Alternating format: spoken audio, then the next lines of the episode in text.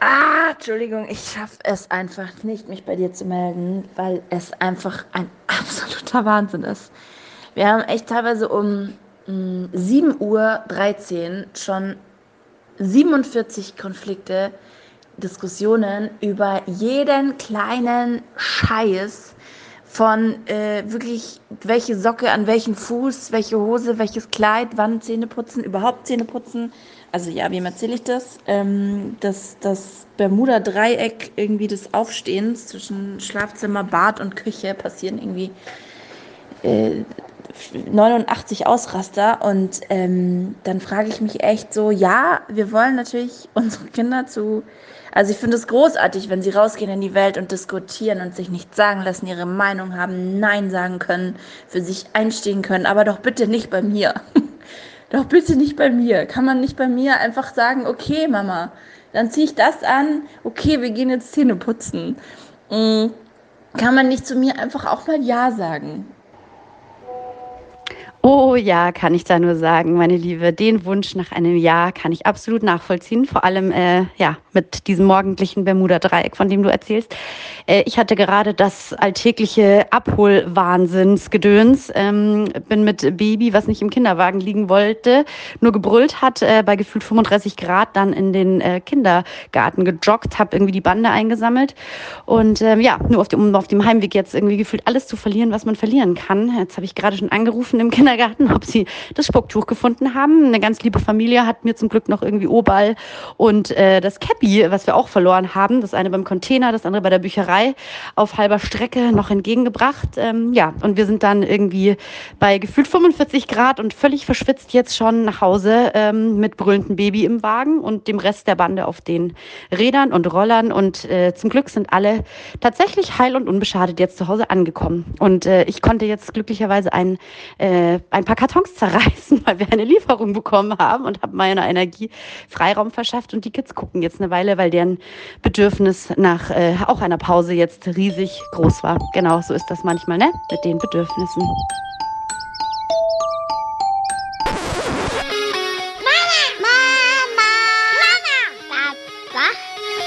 Julia Irländer und Eveline Kubitz sprechen mit Gästen über das Leben mit Kindern.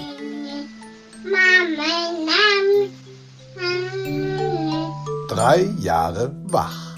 Hallo und herzlich willkommen bei Drei Jahre wach. Endlich nach der Babypause wieder im Studio. Wir freuen uns riesig und endlich auch wieder mit einem tollen Gast und zwar mit jemandem, mit dem wir schon ewig sprechen wollten. Genau, die Rede ist von Susanne Mirau. Sie ist Kleinkindpädagogin, sie ist ähm, Familienbegleiterin. Sie schreibt auf ihrem Blog Geborgen wachsen seit vielen Jahren über bedürfnis- und bindungsorientierte Elternschaft.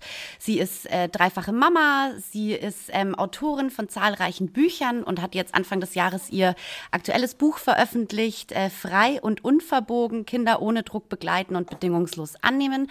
Und darüber und über vieles mehr wollen wir heute mit ihr sprechen. Schön, dass du dir Zeit für uns nimmst, liebe Susanne. Hallo. Hallo, danke für die Einladung. Wir freuen uns.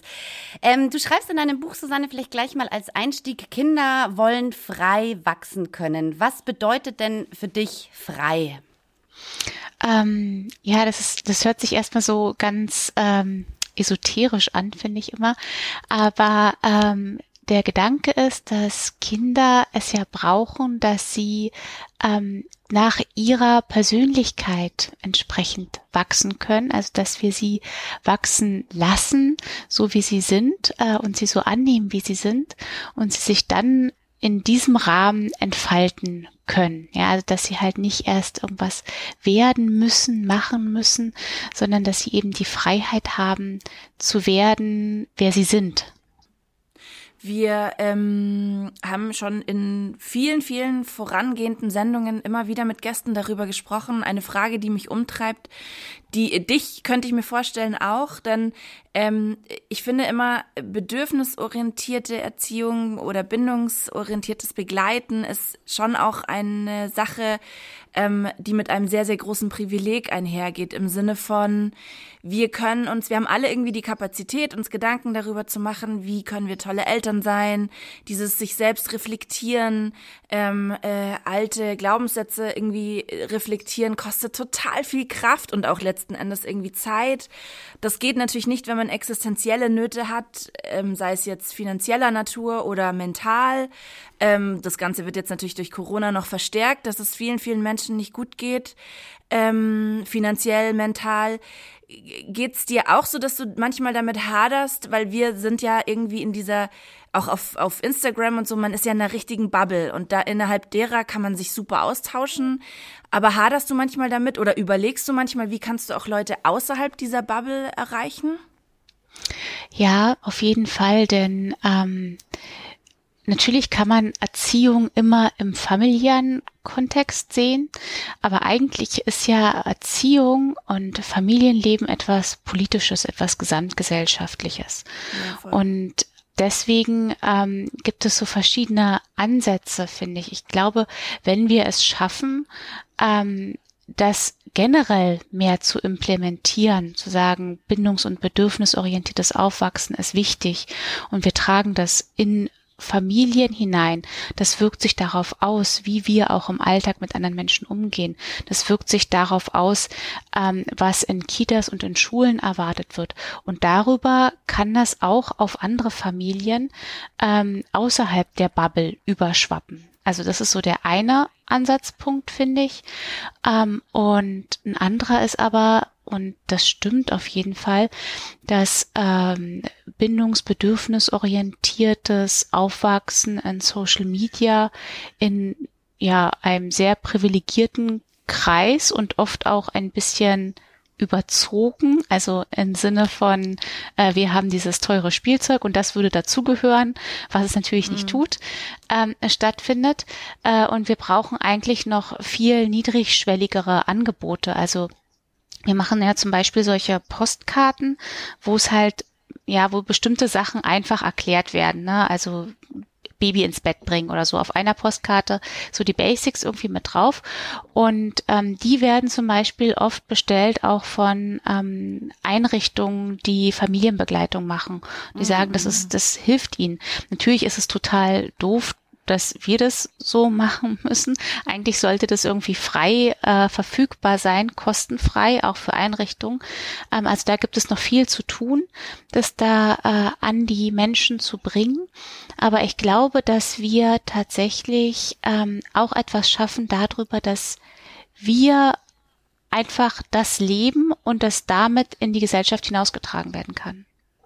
Also du meinst im, im Laufe der nächsten Generationen, Generationen, ähm, dass es dann darüber, also dass es jetzt ein bisschen dauert, aber dass es dann darüber implementiert wird. Verstehe ich dich da richtig?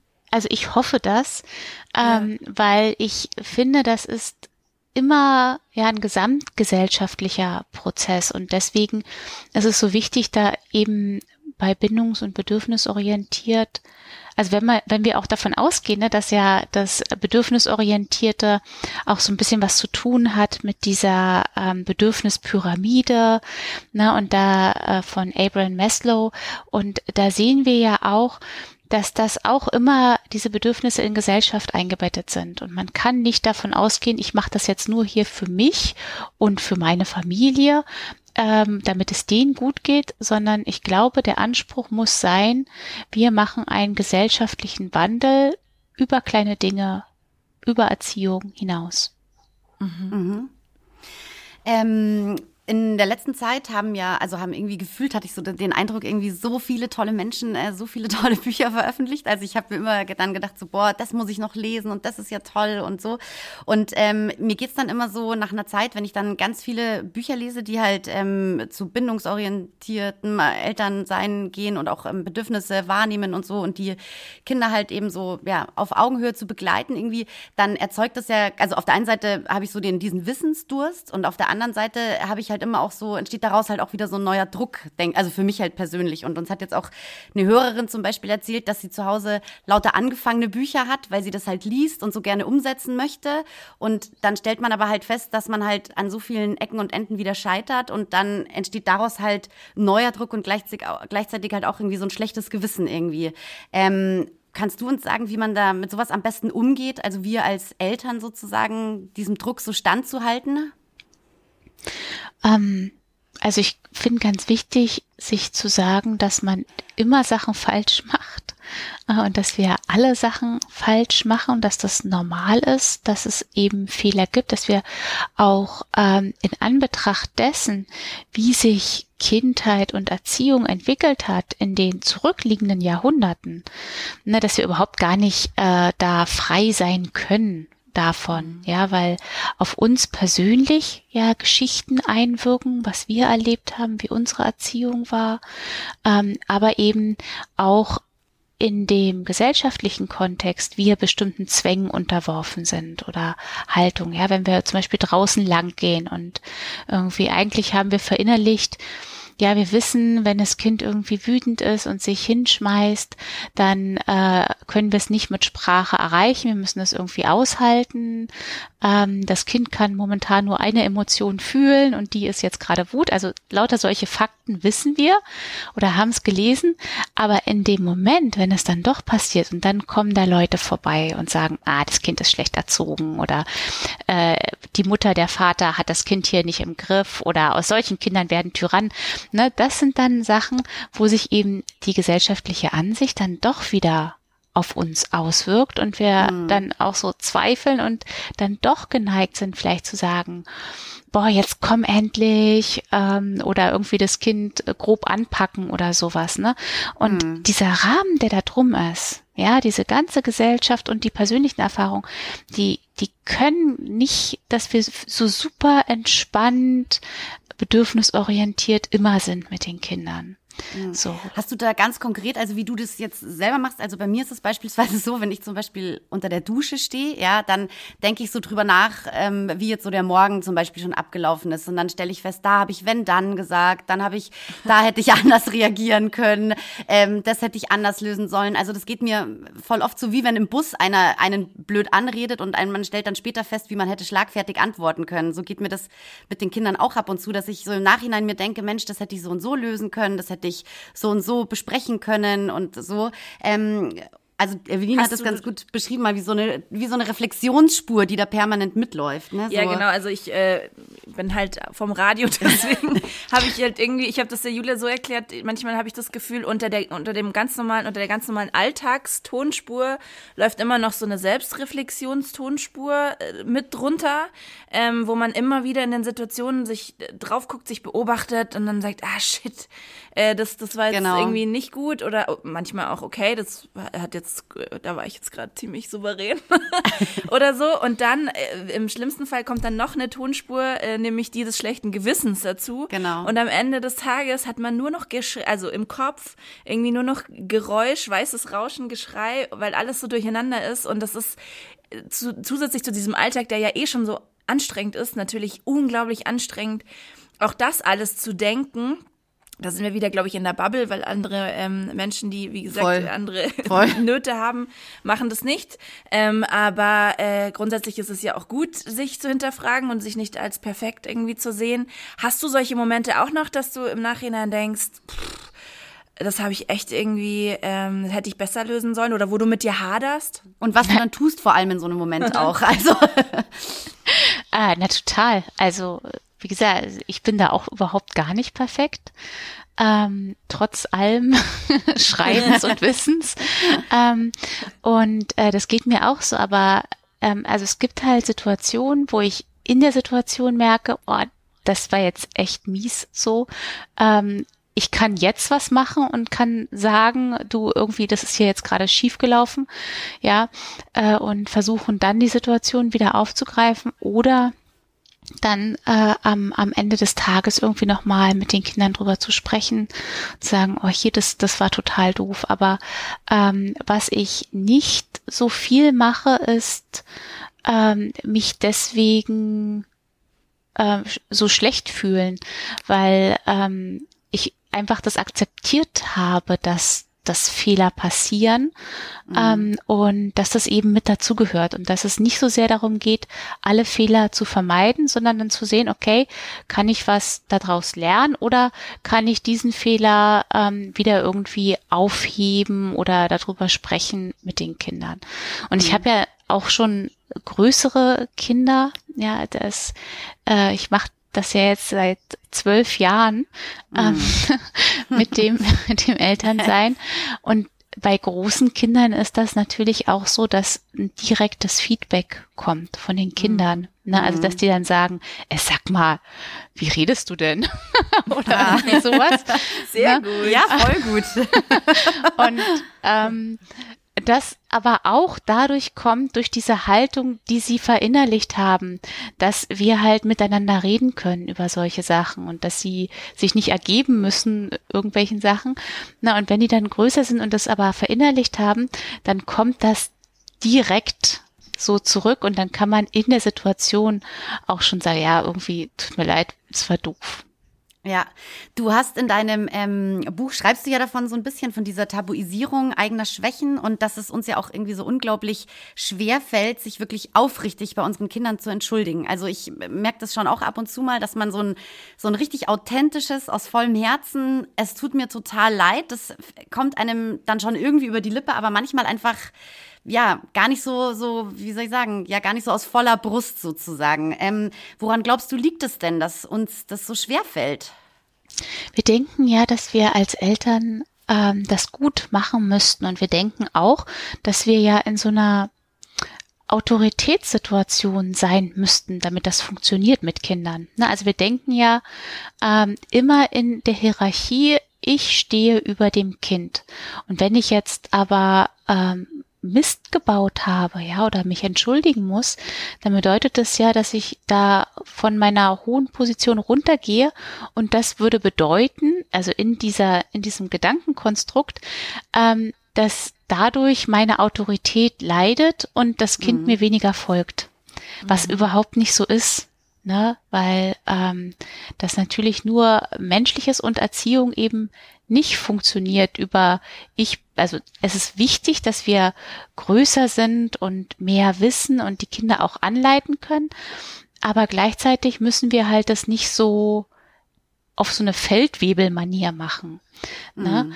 Ähm, und ähm, das ist aber etwas, was auch sehr, sehr tief in uns vergraben ist, dieser Gedanke. Und das macht es uns dann auch schwer, diese Schwäche einzugestehen, zu sagen, ah, das war jetzt wirklich doof von mir, es tut mir echt leid. Mhm. Ja, also Stichwort tief in uns vergraben, das äh, wäre nämlich genau das, was ich jetzt fragen wollte. Ähm, wenn du sprichst von Hierarchien in der Elternschaft, wir haben jetzt vielleicht, also in, in, den, in der Elternschaft, über die wir so sprechen, eher flache Hierarchien. Die waren natürlich ähm, früher noch in unserer Kindheit und davor natürlich äh, sehr, sehr ähm, äh, steil und auch sehr ähm, feldwebelhaft. Ähm, deswegen, wir haben uns gefragt und auch äh, mit Freundinnen im Gespräch immer wieder festgestellt, man kann eigentlich noch so viele Ratgeber lesen oder sich ähm, äh, sonst wo irgendwie von, von klugen Menschen inspirieren lassen oder Podcasts hören. ähm, wenn man sich nicht mit seiner eigenen Kindheit beschäftigt, ähm, kann man nicht so wirklich verstehen, was in einem abgeht. Zum Beispiel, wenn man plötzlich von einer rasenden Wut überfahren wird ähm, und sprich irgendwie nicht so richtig. Also man kommt nie zu dem Punkt, äh, also haben wir festgestellt, wirklich bindungsorientiert ähm, die ganze Nummer zu machen, wenn man sich nicht selbst irgendwie versteht und versteht, was in der Kindheit passiert ist. Also mit anderen Worten, ich habe so das Gefühl, eigene Kinder zu bekommen, spült so viel aus der Kindheit hoch. Äh, es ist wie so eine Psychotherapie, so ein bisschen. Ähm, wie siehst du das? Äh, siehst du das genauso? Ja, absolut. Also ich glaube, dass Ratgeber, also so klassische Ratgeber, wirklich nicht helfen. Ja, also mhm. natürlich kann man x Ratgeber lesen darüber und dann musst du dich so und so verhalten. Aber wenn wir sowas nicht verinnerlicht haben, dass wir, wir sind ja keine Maschinen, die irgendein Verhalten abspulen können. Ja. ja, das funktioniert einfach nicht. Es geht tatsächlich nur über Reflexion und Verarbeitung. Mhm. Ja. Mhm. Ja. Also mir ging das letztens zum Beispiel auch mal so, also das merke ich wieder in so Situationen, wenn bei uns zu Hause jemand krank ist zum Beispiel, ja jetzt nicht schlimm krank, aber halt, also ich meine, wenn jetzt wirklich jemand leidet, dann kümmere ich mich natürlich so, aber ich merke das immer wieder, dass ich halt, ähm, wenn das dann so ein bisschen Husten ist oder so ein bisschen Schnupfen und es zieht sich über Wochen und keine Ahnung, dann fehlt mir teilweise einfach so die Empathie. Oder ich denke dann manchmal, wenn jetzt hier noch einer hustet, dann flippe ich völlig aus, ja. Und dann, da habe ich auch zu Eveline letztens gesagt, das muss irgendwie ähm, ähm, von früher kommen. Ähm, und ich habe dann nochmal nachgedacht und meine Mama zum Beispiel hat sich also fürsorglichst um mich immer gekümmert, äh, wenn ich, als ich krank war so. Also ich frage mich dann auch so, woher kommen solche mangelnden Einfühlungsvermögenszustände so, weißt du? Also das muss mhm. irgendwie mit der Kindheit zusammenhängen oder so von früher. Ja, das sind ja so viele Sachen, die auf uns einwirken. Es sind ja einmal die Sachen, wie ist mit uns umgegangen worden als Kind. Ja, was haben wir erlebt? Was durften wir für Gefühle haben oder auch nicht haben? Aber beispielsweise auch, ähm, welche Vorbilder waren unsere Eltern für uns? Ja, mhm. sind die fürsorglich mit sich umgegangen? Ähm, oder denken wir, das Rollenbild, was wir verinnerlicht haben, ähm, ist ich muss hier immer stark sein. Ja, als Elternteil musst du stark sein. Du darfst nicht äh, eigenen Bedürfnissen nachgeben, Schwächen zeigen oder irgendwie sowas. Also es sind ja tatsächlich diese mhm. Bilder, die in uns entstehen, die kommen ja zusammen von so vielen ähm, Faktoren, die auf uns aus, äh, einwirken von außen. Ähm, da ist es schwer, so konkret zu sagen, das ist der Auslöser, ne, ja. sondern da muss man wirklich so ein bisschen vielfältig schauen. Aber stimmt, das ist ein guter Gedanke, dass man nicht immer nur guckt, wie sind die Eltern mit einem selber umgegangen als Kind, sondern ja. wie sind die Eltern auch mit sich selbst umgegangen. Mhm. So, also dass man, dass das, wie du sagst, auf jeden Fall auch äh, total mit reinspielt halt. Ja, oder auch in Kitas, was wurde uns mit Werbung vermittelt? Ja, also mhm. man kann sich ja irgendwie auf YouTube äh, Werbung aus den 80er, 90ern angucken. Ja, und welche Rollenbilder da so vermittelt werden, ist auch so, oh, wow. ja, stimmt. ja. Moment. Krass, ja, du hast total recht. Ja, ja. ja. Das ist voll lustig. Das müsste man mal beobachten, wie das zukünftig wäre, weil zum Beispiel hat mich meine Tochter vor ein paar Tagen gefragt, Mama, was ist eigentlich Werbung? Ja. ja weil die das halt, wenn die dann äh, nur noch irgendwie ihre Serien auf weißt du, auf Netflix gucken oder sowas ja. und nicht mehr dieses mhm. klassisch vom Fernseher mhm. Nachmittagsprogramm. Was ist eigentlich Werbung? So? Ja, stimmt. Ja, das ja. ist ein guter Punkt, weil ich denke bei Werbung nämlich eigentlich, also Werbung aus unserer Kindheit denke ich immer so klassisch an Körperwahrnehmung, ähm, also sprich irgendwie äh, ähm, also wenn ich an Werbung denke, dann eher an, an daran, wie sie uns beeinflusst als Frauen, dass man schön sein muss und dünn sein muss und schöne Haare und sich schminken und so weiter. Aber äh, an Rollenbilder habe ich noch gar nie gedacht. Das müsste man jetzt echt mal, ja. müsste man mal auf YouTube so ein bisschen. Das machen wir. das machen wir nochmal Werbung schauen. Ähm, Susanne, du schreibst im Buch, äh, dass es sich total lohnt, jetzt Energie zu investieren, ähm, um dann später weniger investi äh, Energie investieren zu müssen. Ähm, du sagst, hast selber schon gesagt, du machst das Ganze seit zwölf Jahren so. Siehst du denn jetzt schon so oder wo konkret merkst du denn so die in Anführungsstrichen Früchte deiner Arbeit, die du über die letzten Jahre geleistet hast? Ähm, also jetzt, in der Beziehungsarbeit müsste man wahrscheinlich sagen. Ja, also jetzt so ganz privat meinst du oder? Äh, ja, genau, also mit deinen ja. mit deinen Kindern im Prinzip. Weil du schreibst ja, ja im Endeffekt, wenn wir jetzt uns unseren kleinen Kindern oder genau. gegenüber sozusagen auf ihre Bedürfnisse eingehen, Rücksicht nehmen und so, also dieses dieses bindungsbedürfnisorientierte Leben, dass man dann sozusagen in anderen Zeiten, wenn es dann auf die Pubertät hinausläuft oder äh, genau, wenn sie größer werden halt dass man dann halt ähm, das halt merkt, dass man in, dass man frühzeitig schon so ja ja, so ja. liebevoll halt einfach mit ihnen zusammen agiert hat, so. Ähm, also es, viele Eltern sagen ja, dass sie tolle Kinder haben. Ja, ich jetzt hier, aber ich, also ich finde meine Kinder echt richtig toll.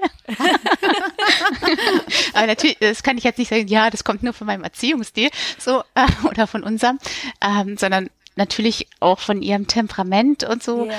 Ähm, aber natürlich ähm, ist das, also dieses bindungs- und bedürfnisorientierte Aufwachsen ist toll und hat tolle Auswirkungen, komme ich gleich noch drauf zu, aber es bleibt halt auch anstrengend. Ne? Also das ist jetzt mhm. nicht so, ja. dass das äh, total chillig wird, so, sondern ähm, es gibt dann aber andere Themen, mit denen man sich auseinandersetzen muss. Ne? Also wenn wir klassisch erziehen, dann ist das ja so ähm, mit äh, Bedroh also mit Drohung oder wenn Danns und Strafen und so, dann wird das schwierig, weil unsere Kinder uns auf Beziehungsebene immer weiter entgleiten, ne? weil die haben mhm. natürlich keinen Bock mehr dazu und je größer sie werden, desto weniger helfen ja unsere Sachen, ja.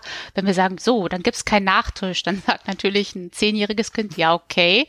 Na, dann müssen wir halt schlimmer werden. Dann müssen wir sagen, ja, dann gibt es hier deine Serie nicht. Ja, ja. aber irgendwann ist es den Kindern wurscht. Ne? Dann haben die eigene Handys, die können alles selber machen, die gehen einfach raus.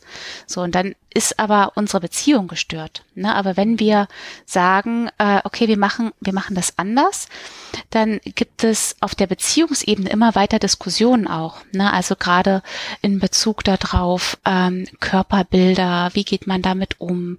Ne? Und dieser Austausch ist ja da. Und ähm, bei meinen Kindern ist das so, dass die auch in, also dieses bindungsbedürfnisorientierte, wir auch, je größer die wurden, auch politisch thematisiert haben, ne? also auch, äh, wie geht man mit Diskriminierung um, mit Rassismus, ähm, mit Frauenbildern und sowas alles. Oder dass wir auch das gerade nicht gemacht haben, dass wir ähm, sie in so eine rosa-hellblau-Falle haben reingehen lassen, mhm. äh, sondern dass tatsächlich alle Kinder dürfen einfach so sein, wie sie sind. Wir haben drei ganz verschiedene Kinder, ähm, was aber eben dazu auch führt, dass es eben Konflikte gibt mit äh, Schulen, mit anderen Kindern. Na, wenn das Kind halt ähm, lange Haare hat und mit einem Kleid, auch wenn es älter ist, in die Schule mhm. geht oder mit rosanen Schuhen, ähm, dann ist natürlich da auch weiterhin Diskussionsbedarf da und man muss sich damit auseinandersetzen und das Kind halt stärken ähm, und ihm sagen, das ist deine Entscheidung und so wie du deine Entscheidung triffst, stehe ich hinter dir. Mhm. Ne? Ähm, solche Sachen sind da. Aber was ich ja vorhin auch schon angesprochen habe, ähm, ich finde das toll, ähm, über diese Art mit Kindern umzugehen, in einer Familie eine, ja, Diskussionskultur zu haben. Ja, dass die Kinder halt sagen, nee, äh, ja, den Vorschlag kannst du machen, aber das machen wir jetzt nicht mit. So. Mhm. Äh, und dann halt ihre Argumente vorbringen. Und das haben wir auf ganz vielen Ebenen. Zum Beispiel sind wir aus Berlin äh, letztes Jahr rausgezogen ähm, und eigentlich äh, sind wir nur während des Lockdowns äh, nach Brandenburg gegangen, weil wir hier schon ein kleines Haus ganz lange haben, was wir so nach und nach umgebaut haben. Und dann ähm, kam der Sommer und dann haben wir gesagt, ja, okay, ähm, wir müssen dann jetzt langsam wieder zurück, äh, weil wir dachten, die Schule geht wieder los. und die Kinder haben dann gesagt, nee, nee, also äh, die, wir wollen aber nicht zurück nach Berlin. Ach, krass, also, okay, ja. so dann ähm, setzen wir uns zusammen und dann reden wir darüber. Ne? Und dann, also ich wollte auch gerne hier bleiben, mein Mann weniger gerne, der wollte lieber nach Berlin zurück, aber die Kinder wollten halt alle hier bleiben. So, mhm. und dann haben wir gesagt, okay, das ist jetzt demokratisch, dass wir hierher müssen. So und haben das dann mhm. umgeplant. Ja, und so solche Sachen auch in Bezug auf Ernährung. Meine Tochter hat eine Zeit lang vegan gegessen, so mhm. und hat uns dann auch immer lange Vorträge gehalten und wir essen vegetarisch, aber halt nicht vegetar vegan damals. Mhm. Und ähm, das war halt auch ihr Ding. So, und ähm, da mussten wir dann halt auch mitgehen.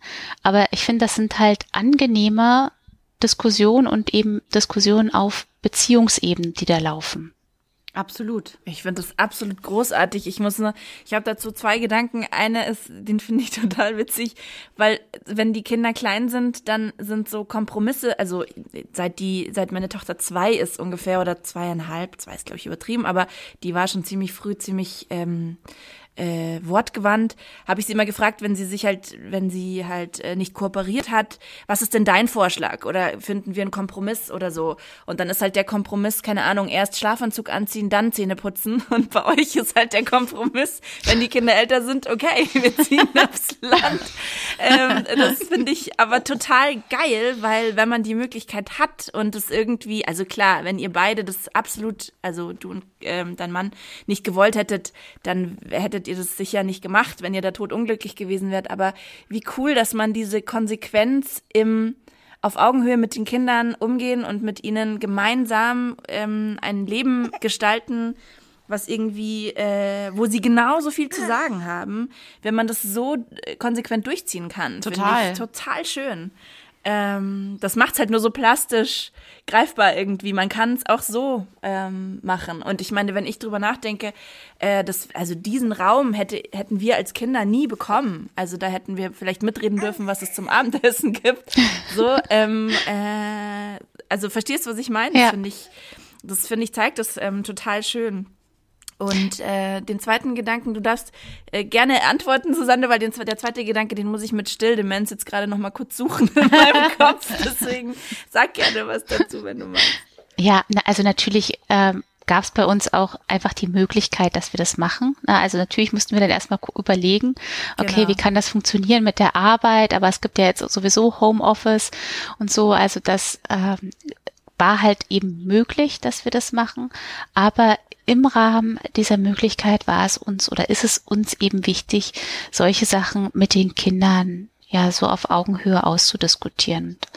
Ähm, das Ja. betrifft alle möglichen Sachen im, im Alltag. Also ne, Essen natürlich auch ähm, oder Freizeitaktivitäten, auch wie wir mit der Pandemie umgegangen sind, ähm, war sehr, sehr viel Diskussion mit den Kindern. Ja.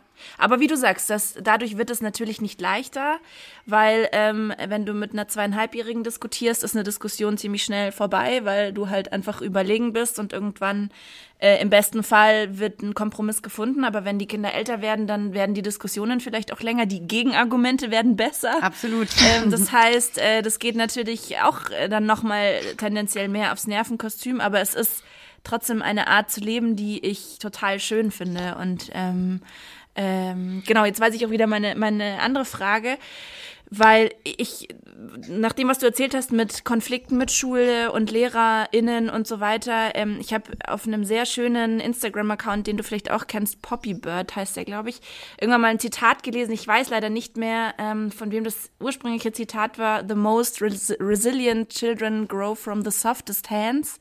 Das fand ich irgendwie einen super schönen Satz, ähm, weil ich mich gerade gefragt habe, es wird ja immer so ein bisschen verschrien, die Kinder werden so verweichlicht mit dieser Art von Erziehung, die können überhaupt nichts mehr ähm, aushalten, beziehungsweise die werden nicht auf diese komische, unbestimmte, diese, die Zukunft, wo auch kein Mensch weiß, irgendwie, was ist überhaupt damit gemeint, vorbereitet. Hast du das Gefühl, die Kinder waren stark für diese Art von Konflikten? Weil ich meine, es ist natürlich schon krass, mit einem Kleid in die Schule zu gehen, wenn man weiß, man, kommt, man kriegt da vielleicht irgendwie einen blöden Spruch oder so. Also hast du das Gefühl, eure Art ähm, zu erziehen hat dazu geführt, dass die Kinder ähm, da resilient und gestärkt in solche Konflikte gegangen sind? Ja, das auf jeden Fall. Also weil ähm, die Kinder wissen, dass egal was sie machen, wie sie sich geben wollen, äh, was sie entscheiden, ihre Identität sein soll, ähm, dass wir hinter ihnen stehen. So. Und ähm, dass wir das, also wir sagen dann, wir können an Kindern nichts ausrichten, aber wenn irgendein ähm, irgendeine Lehrperson kommt und was Negatives sagt, dann sind wir sofort da in der Schule. Weil das geht nicht. Ja, mit Erwachsenen, diese Konflikte tragen wir aus. Ähm, und bei den Kindern müssen sie einfach entscheiden, was wollen sie da machen? Wie gehen sie damit um? Ähm, und das hatten wir eben in Bezug auf das eine Kind mit den Anziehsachen. Aber beim anderen äh, Kind war das auch schon so, ne, dass ähm, das Kind nicht äh, nicht äh, geschminkt genug war und nicht stylisch genug angezogen war. Ähm, und es dann Konflikte gab. Und da hatten wir dann aber auch wirklich Glück, weil die äh, Erzieherin das gleich aufgegriffen hat und äh, ein Thema draus gemacht hat. Auch, wo kommen eigentlich unsere Anziehsachen her? Ähm, warum ist es gut, Sachen lange aufzutragen und nicht ständig neue Klamotten zu kaufen mhm. und sowas. Mhm. Ja, und ähm, die Kinder sind aber so, und das haben wir oft mit ihnen besprochen, dass sie das machen können, so wie, wie sie sich wohlfühlen damit. Und dass sie dann aber sagen, ja, aber ich gehe diesen Weg von Konfrontation sozusagen oder ich lasse mhm. mich da nicht anpassen, sondern ich bin halt die Person, die ich bin. Mhm. Mega gut. Ja, mega gut. Ähm, Susanne, du schreibst in deinem Buch ja auch, dass wir nicht, nicht wirklich frei sind von Erziehung, weil sich, ähm, also weil so dieses Ding, dem Kind möglichst viele Freiheiten zu lassen, das steht ja auch immer dem gegenüber, dass wir ja auch eben eine soziale Verantwortung haben. Du hast es vorhin schon angesprochen. Es gibt Themen wie, ja, wie Rassismus, wie Diskriminierung, die Umwelt und so. Also da gibt es ja einfach bestimmte Werte, die wir, die wir leben sozusagen als Familie, die wir leben möchten und die natürlich dann irgendwie unsere Kinder ähm, beeinflussen. Ähm, ich musste dabei zum Beispiel an so eine Situation mit unserem Sohn denken oder an eigentlich tägliche Situationen, weil er liebt Wasser natürlich ohne Ende und ähm, würde am liebsten halt die ganze Zeit am fließenden Wasserhahn stehen so. Und da kommen wir natürlich immer wieder in den, ja, in die Diskussion, dass ich halt sag, das ist also das ist zu viel Wasser, was da den, den das Rohr runterläuft so und ähm, genau also er hat seinen Spaß mit dem Wasser. Wir brauchen halt irgendwie eine Lösung, die für uns beide dann irgendwie passt so. Ähm, du schreibst ja in deinem Buch auch so ein bisschen oder skizzierst du das ja so ein bisschen, dass ähm, wenn wir jetzt eben ähm, ja, investieren sozusagen, also so einen langfristigen Ausweg aus diesem Dilemma finden, dass man halt vielleicht irgendwann, dass vielleicht gar keine Erziehung mehr nötig ist. Kannst du das einfach mal so ein bisschen beschreiben, wie du das meinst? Ähm, ja, na, es, Erziehung ist ja immer der Gedanke von, ich muss jemanden ähm, anpassen und formen.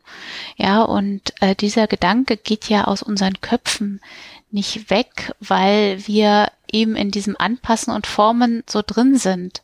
Mhm. Ne, weil das die Gesellschaft mit uns macht, weil es mit uns gemacht wurde, äh, weil wir immer wieder vermittelt bekommen, dass Menschen nicht gut genug sind, wenn sie das nicht machen würden, wenn sie sich nicht ausrichten äh, an bestimmten Idealen, die da sein sollen. Ne? Das sehen wir mhm. ja jetzt auch gerade in dieser Diskussion darum, was die Kinder jetzt nach der Pandemie brauchen. Das immer gesagt wird, ja, Aufholprogramme, Bildung, mhm. Bildung, Bildung.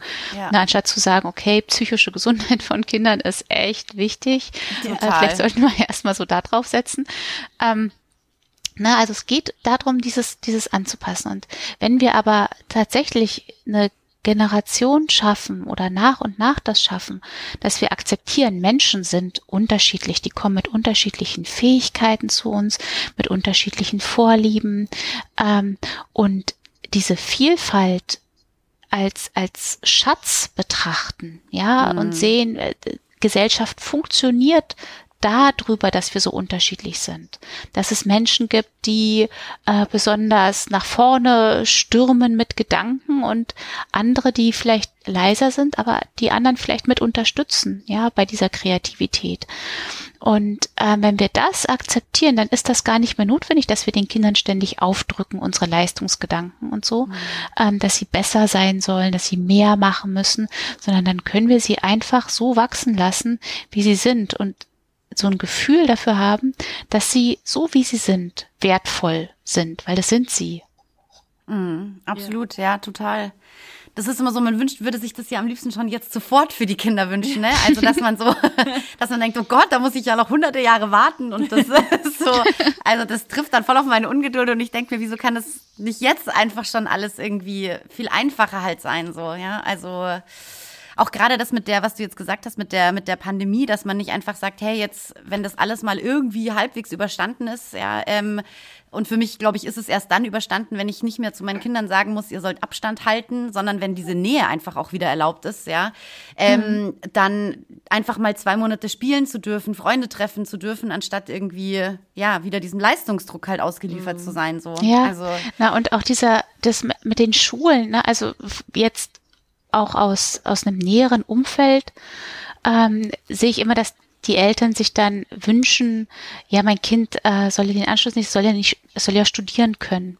zum Beispiel. Ne? Mhm. Ja. Ähm, so, und dann ist aber auch der Gedanke, ja, warum, warum müssen denn jetzt alle eigentlich studieren? Ja, warum? Ja, Kinder sind manchmal einfach auch glücklich, wenn sie nicht studieren. Ja, Menschen sind glücklich, wenn sie ja. nicht studieren. Ähm, und äh, das ist aber auch etwas, was sich halt so so vermittelt über Haltungen, ja, und über Ansprüche, dass man ja gar nicht den Kindern mehr das richtig offen lässt, was sie werden wollen, womit sie glücklich sind, mhm. ja, sondern immer diese, diesen Zwang dahin, ja, du musst aber Abitur machen, damit du dann das und das machen könntest oder so. Ähm, mhm. Und da ist halt auch ganz viel Druck schon mit drin.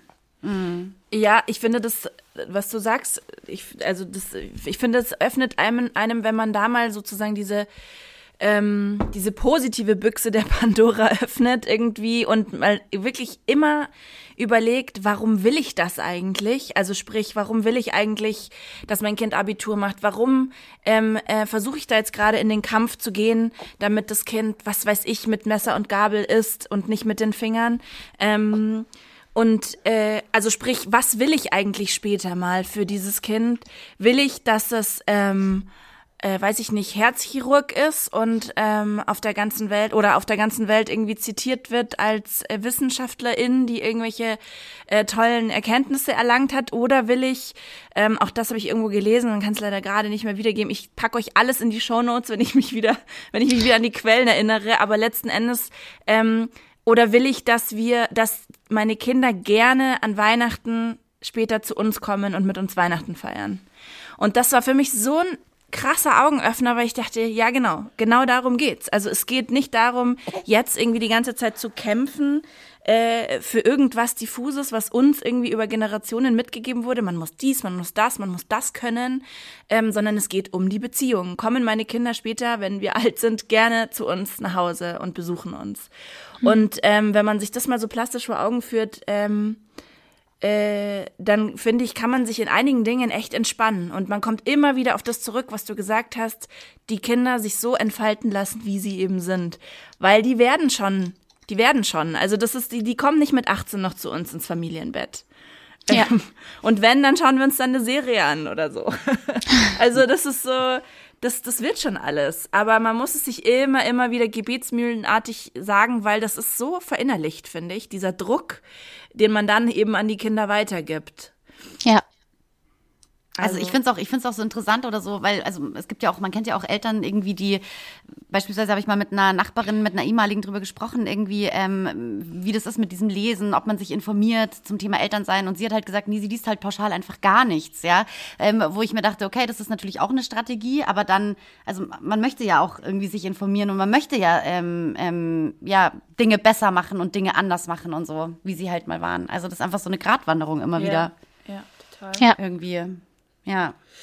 Ähm, Nochmal kurz eine Frage zum Thema ähm, äh, Strategien. Also mir ist schon klar, man kann nicht, äh, Erziehung ist kein Backrezept, wo man sagt, mach das, mach das, mach das, dann hast du ein super, hast du super Muffins. Ähm, ich weiß nur, dass unsere HörerInnen es immer sehr schätzen, wenn man einen konkreten genau. ähm, äh, äh, Tipp hat. Ähm, weil mir ist nämlich aufgefallen, meine Tochter wird jetzt vier und so zwischen zwei und drei oder dreieinhalb auch hat das super, also haben gewisse Strategien super funktioniert. Zum Beispiel eben hast du einen Vorschlag oder beim Zähneputzen, ich bin die Erwachsene, ich bin, ich muss für dich sorgen ähm, und dann kommt halt so Nonsens inzwischen zurück wie, nein, ich bin die Erwachsene, du bist das Kind oder hast du einen Vorschlag? Nein. und dann denke ich mir so, okay, cool, jetzt, sto jetzt stoße ich wieder an meine Grenzen. Ähm, nimmst du das äh, wahr, beziehungsweise hast du äh, deine Strategien auch anpassen müssen, je älter die Kinder wurden? Wir haben ja vorher schon mal so ein bisschen drüber gesprochen. Wie fängst du die dann wieder ein, dass sie an Bord bleiben und dann, dass man weiterhin eben in die, in die, in die Diskussion oder in den Diskurs gehen kann. Ja, ich glaube, das ist auch was ganz Wichtiges, diese Flexibilität zu haben. Ne, mhm. Weil wir ent Kinder entwickeln sich, die sind ja auf einem Weg. So, und das ändert sich, ihr Denken ändert sich, ihr Gehirn ändert sich. Ähm, und natürlich äh, auch äußere Rahmenbedingungen nehmen Einfluss darauf, wie sie sich verhalten, was sie von Freunden, Freundinnen sehen, äh, erleben in Kitas, ne, auch Redewendungen ähm, und die sie dann zu Hause auch mit anbringen und so. Und das ist wichtig, dass wir da flexibel ähm, damit umgehen und immer wieder dann, okay, das funktioniert jetzt nicht mehr, jetzt müssen wir irgendwie was, was Neues ausprobieren. Ne? Und mhm. gerade beim Zähneputzen ist das ja wirklich sowas, dass man über viele Jahre so eine Tricksammlung, glaube ich, irgendwie ja. ähm, sich aneignet, ne? Von äh, okay, wir singen jetzt ein lustiges Zahnlied über ähm, wir haben eine kleine Handpuppe oder wir putzen uns gegenseitig die Zähne mhm. oder wenn die Kinder größer werden, zum Beispiel diese Zahnfärbetabletten zu nehmen mhm. ähm, und dann zu sehen, oh krass, guck mal, hier ist alles lila bei dir, da äh, musst du jetzt aber nochmal nachputzen. Mhm. Ne? Also und, und das ist wichtig, dass wir sie halt immer auch abholen, ähm, da wo sie gerade sich kognitiv befinden. Ne? Also dass ja. wir halt das ne, nicht nur bei so, so Sachen wie, dass, dass wir sprachlich sehen, wie sie sich entwickeln oder körperlich, sondern die entwickeln sich ja geistig auch weiter. Und da müssen wir sie halt immer wieder abholen und dann neu mit ihnen verhandeln und reden. So. Mhm. Ja. ja, total. Mein Töchterchen hat jetzt äh, den ersten äh, erwachsenen Backenzahn äh, bekommen, was mich schon, also hat die Zahnärztin festgestellt, mir wäre er gar nicht aufgefallen. ähm, und äh, ich bin halb in Panik geraten, weil ich mir dachte, oh Gott, den müssen wir jetzt aber sowas von putzen. und sie findet Zähneputzen seitdem zum Glück total gut, weil äh, sie halt sagt, ja, also weil sie halt so stolz auf diesen neuen Zahn ist. So. Aber ja, also absolut, es ändert sich permanent und äh, genau, die, äh, die Kinder ändern sich ja auch ständig. Also äh, ja. Endgegner Pubertät, Susanne, ähm, Stichwort, das äh, steht dir ja jetzt so ein bisschen bevor. Gibt es da bestimmte Dinge, worauf du dich jetzt so einstellst und wappnest? Äh, ich finde Pubertät total spannend, ähm, weil, ähm, na, weil so sich nochmal viel ändert, ähm, aber ich habe da keine Befürchtung vor. Also natürlich gibt es so Konflikte, ähm, da ja, weiß nicht, was, was angezogen werden soll oder ähm, wie lange rausgehen. Aber wir sind da tatsächlich so entspannt und nehmen halt die Kinder einfach ernst mhm. mit dem. Ne? Das ist ja, glaube ich, auch etwas, dass Pubertät immer irgendwie das Pubertier, ja, mhm. also auch diese Wortschöpfung äh, schon ja. ähm, schwierig sind. Und wenn man aber einfach sagt, ja, das ist halt auch ein Entwicklungsprozess davon. Und wenn wir mhm. wirklich die Kinder ernst nehmen, ja, in dieser Phase von Pubertät, dass die wirklich auf dem Sprung sind ins Erwachsene und dass wir halt wirklich loslassen müssen in dieser Zeit und dass wir sie halt auch Fehler machen lassen müssen. Ähm, und deswegen ist ja dieser Unterbau so wichtig, dass sie halt wissen, äh, egal welche Fehler ich jetzt machen werde, ich kann damit nach Hause kommen und äh, das erzählen. Ja, und natürlich mhm. passiert wirklich immer wieder auch irgendwas, wo man denkt, oh Mann, ey, müsste das jetzt wirklich sein? Aber ja, weil das ist ja nicht unsere Geschichte mehr, sondern das ist ihre Geschichte. Und die mhm. müssen sie jetzt erleben und wir sind halt jetzt wirklich nur noch BegleiterInnen auf diesem Weg. Mhm. Mir hat mal ein ähm, Bekannter oder ein, ja, ein Vater ähm, auch gesagt, irgendwie irgendwann muss man es verstehen, dass man von, ich glaube, er hat zwar schon gesagt, dass man vom Erzieher zum Berater wird, aber ich fand diesen, ja, diesen Gedanken irgendwie so ganz, ganz gut, dass man halt einfach irgendwann, das, das hat ja auch was mit Loslassen zu tun, so, mhm. ja, dass man dann wirklich die Kinder im Endeffekt, so wie du es gerade so schön gesagt hast, so, es ist ihre Geschichte, ja, also ihre, ihre Schritte machen lässt, so, auch je größer und älter sie werden und ihnen halt dann aber trotzdem halt einfach so zur Seite halt steht, ja und ähm, ja, ist einfach ja. ein schöner Gedanke, ja. Ja, und wenn man, wie du sagst, wenn man diesen Unterbau dann hat, dann äh, könnte ich mir total gut vorstellen, dass man, dass dieses Schreckgespenst an Schrecken einfach verliert. Also so wie du sagst, du, du siehst dem eigentlich ganz entspannt entgegen oder findest es, kannst die spannenden Aspekte daran sehen, weil äh, ich mir schon vorstellen kann, dass wenn man halt ähm, unterbewusst vielleicht weiß, auch wenn man sich nicht eingestehen möchte, dass die Beziehung zum Kind einfach nicht so eng ist, weil man halt sehr mit Drohen und so weiter und weil diese Hebel und diese Mechanismen oder Strategien, die man hatte, diese autoritären, immer mehr an Kraft verlieren ähm, und man merkt, das Kind entgleitet einem so, dann hat man natürlich viel, viel, viel mehr Angst vor so einer Zeit, wo das Kind halt auch viel weg ist von zu Hause und viel ähm, einfach die, die Freunde mehr Einfluss gewinnen und so weiter. Wohingegen, also ist ja völlig logisch, wenn man mit dem Kind gut verbunden immer noch ist ähm, und eine gute Kommunikation hat, hat man davor natürlich nicht so viel Angst. Das liegt ja völlig auf der Hand. Ja. Total. Ja.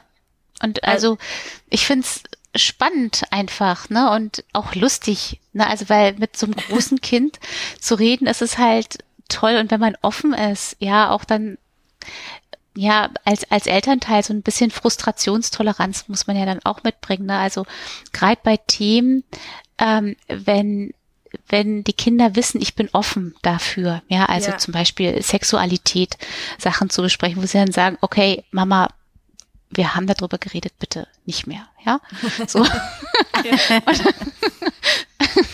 Ist auch gut, ja, genau. ähm, genau, schön, wenn die Kinder einem dann irgendwann sagen, Mama, jetzt reicht's. Ja. ja, genau. Und, aber ich finde, ich finde es halt lustig, weil dann weiß ich, okay, ich habe sie da irgendwie so auf den Weg gebracht und damit können sie irgendwie umgehen. Ähm, und das ist besser, äh, das so gemacht zu haben, als wenn ich da irgendwie in vielen Themenbereichen irgendwie total verklemmt oder verbissen wäre und sagen, nein, darüber redet man nicht. ne? ja, ähm, sondern dass sie wissen, okay, manchmal ist es ihnen vielleicht zu viel oder dann sagen sie, oh, das ist so ein bisschen anstrengend mit dir. Ähm, aber das ist okay, ja, und das können sie halt auch wieder sagen. Ja, Ja. genau. Susanne, letzte Frage, ähm, leider schon. Ja. Ich, find's, äh, ich genieße es gerade total mit dir zu schnacken. Aber genau, letzte Frage. Du wurdest, glaube ich, von der SZ oder SZ-Magazin mal Erziehungspäpstin oder so genannt. Kann das sein? Irgendwie so, irgend so ein, so ein ganz lustig, Ratgeberkönigin. Ratgeberkönigin, ja, genau. Ah, Okay. Fast. ähm, du hast elf Bücher, glaube ich, insgesamt rausgebracht und schreibst gerade schon an deinem neuen und erreichst rund 100.000 Menschen mit deinen Instagram-Accounts. Wann, ähm, wann hast du das letzte Mal bei deinen Kindern irgendwann so richtig was verkackt? ähm, also, es kommt ja drauf an, was, was sie als Verkacken empfinden. ja, das stimmt. Ähm, also es gibt halt wirklich jeden Tag bestimmt um irgendwas Streit. So, also äh, es sind halt einfach drei Kinder, drei Bedürfnisse. Alle drei sind seit November momentan zu Hause äh, mit uns, also rund um die Uhr. Ähm, da ist immer irgendwelches Konfliktpotenzial da. Also ob es jetzt darum geht, dass äh, gestern, ja, gestern ähm, haben sie gesagt, dass sie wirklich, wirklich blöd finden, weil ich äh, nämlich erschöpft war ähm, von, von den letzten Tagen irgendwie. Und ich bin nicht einkaufen gegangen und dann, ja, toll. Und jetzt haben wir nichts Leckeres zu Hause und überhaupt, immer wenn Mama-Tage sind, dann gibt es immer nur das Gleiche zu essen. Und ich so, ja. Und äh, ein Kind fand, fand das richtig dolle blöd, weil ähm, das Lieblingsfrühstücks, äh, die Lieblingsfrühstückszutat irgendwie nicht da war, war total sauer und ähm, hat mich dann angeschrien und habe gesagt, ja, echt, tut mir leid, aber ging halt auch nicht anders. So, also wenn ich erschöpft bin, kann ich halt auch nicht einkaufen gehen. Und dann ist ja nicht so, dass wir nichts zu essen da hätten. Ja. so. Ja. Ähm, ja, aber also solche Sachen gibt es einfach jeden Tag. Da bin ich sehr froh, dass du das sagst. Danke. Hast du das Gefühl, dass deine Kinder, weil du jetzt sagst, seit November zu Hause, hast du das Gefühl, Susanne, die gehen jetzt, also ähm, wie gehen die jetzt aus dieser Zeit so raus? Also ähm, wie sind da deine Gedanken? Also weil ich mir immer die Frage immer stelle, wie viel, also was wahrscheinlich viele Eltern sich äh, fragen, so was macht es mit denen? Ähm, wie, wie ist da deine, dein Empfinden? Also wir sind ja in einer privilegierten Lage. Ne? Wir haben halt ein Haus und einen Garten und um uns herum ist überall Natur. Ähm, deswegen sind wir einfach viel rausgegangen und hatten eine gute Zeit, aber halt ohne, also größtenteils ohne andere Kinder. Ähm, und äh, ich glaube, den Kindern geht's halt einfach gut. Die sagen auch, dass sie eigentlich nicht wieder in die Schule wollen. Äh, nur das kleinste Kind möchte halt gerne in die Kita. Ähm, Aber die anderen beiden äh, sagen, nee, äh, das hat ihnen zu Hause viel, viel besser gefallen. Ich fand's super anstrengend. ähm, oh, oh, Homeschooling machen zu müssen. Äh, jetzt haben sie Tests geschrieben, ähm, haben alle ihr Klassenziel trotzdem, also meine große Tochter ist jetzt seit über einem Jahr zu Hause, weil die eine Vorerkrankung hat und deswegen gar nicht in die Schule konnte. Ähm, und haben äh, aber trotzdem ihre Klassenziele irgendwie erreicht. Ähm, alles ist gut gelaufen, so. Aber ich bin froh, wenn sie wieder in die Schule gehen einfach. Ja, ich kann es total nachempfinden. Wir haben jetzt irgendwie die zweite Woche Ferien stehen ja jetzt dann vor der Tür und wir haben, ich habe dann nochmal nachgeguckt, äh, weil mein Mann hat jetzt irgendwie Urlaub und dann habe ich gesehen, ah, die Kinder sind, also Donnerstag ist ja irgendwie dieser Feiertag, Freitag ist Brückentag. Da hatte ich dann schon geschrieben, wir haben sie, wir melden sie für den Brückentag ab und dann habe ich mir so gedacht, wieso eigentlich? Jetzt habe ich sie dann direkt wieder hinterhergeschrieben. also jetzt äh, doch weil, nicht. Nee, doch nicht, ja, weil wenn es nach ihnen geht, würden sie am liebsten auch einfach für immer und ewig zu Hause bleiben, ja, wenn ich sie frage, aber ich ich empfinde es halt genau wie du. Ich bin halt einfach, also ich brauche jetzt einfach wieder Unterstützung so und äh, also dringendst. Ja. Deswegen, ähm, ja. Schön. Super schön. Vielen lieben Dank, liebe Susanne, dass du dir so viel Zeit genommen hast. Ja, ich fand's total schön, mit euch zu reden. Das freut uns. Das freut ja. uns sehr, wir auch. Und ähm, wir freuen uns vor allem, dass ihr wieder eingeschaltet habt, dass ihr gehört. Ähm, und wir hören uns in vier Wochen wieder. Bis dahin könnt ihr gerne ähm, uns Feedback schicken, wie immer. Äh, bewertet uns super gerne bei Apple Podcasts. Das hilft uns. Schickt uns Mails, schickt uns äh, Sprachnachrichten, was auch immer euch auf der Seele brennt. Und ja, Susanne, wir sagen vielen lieben Dank. Ganz lieben Dank. Und ja, ich bedanke mich. Und ja, bis, bis bald. bald. Macht's gut, lasst euch gut gehen. Ciao. Tschüss. Tschüss. Drei Jahre wach. Das Abenteuer Familie. Immer am dritten Samstag im Monat auf Radio Feuerwerk. Und zum Nachhören auf Podigy, Spotify und iTunes.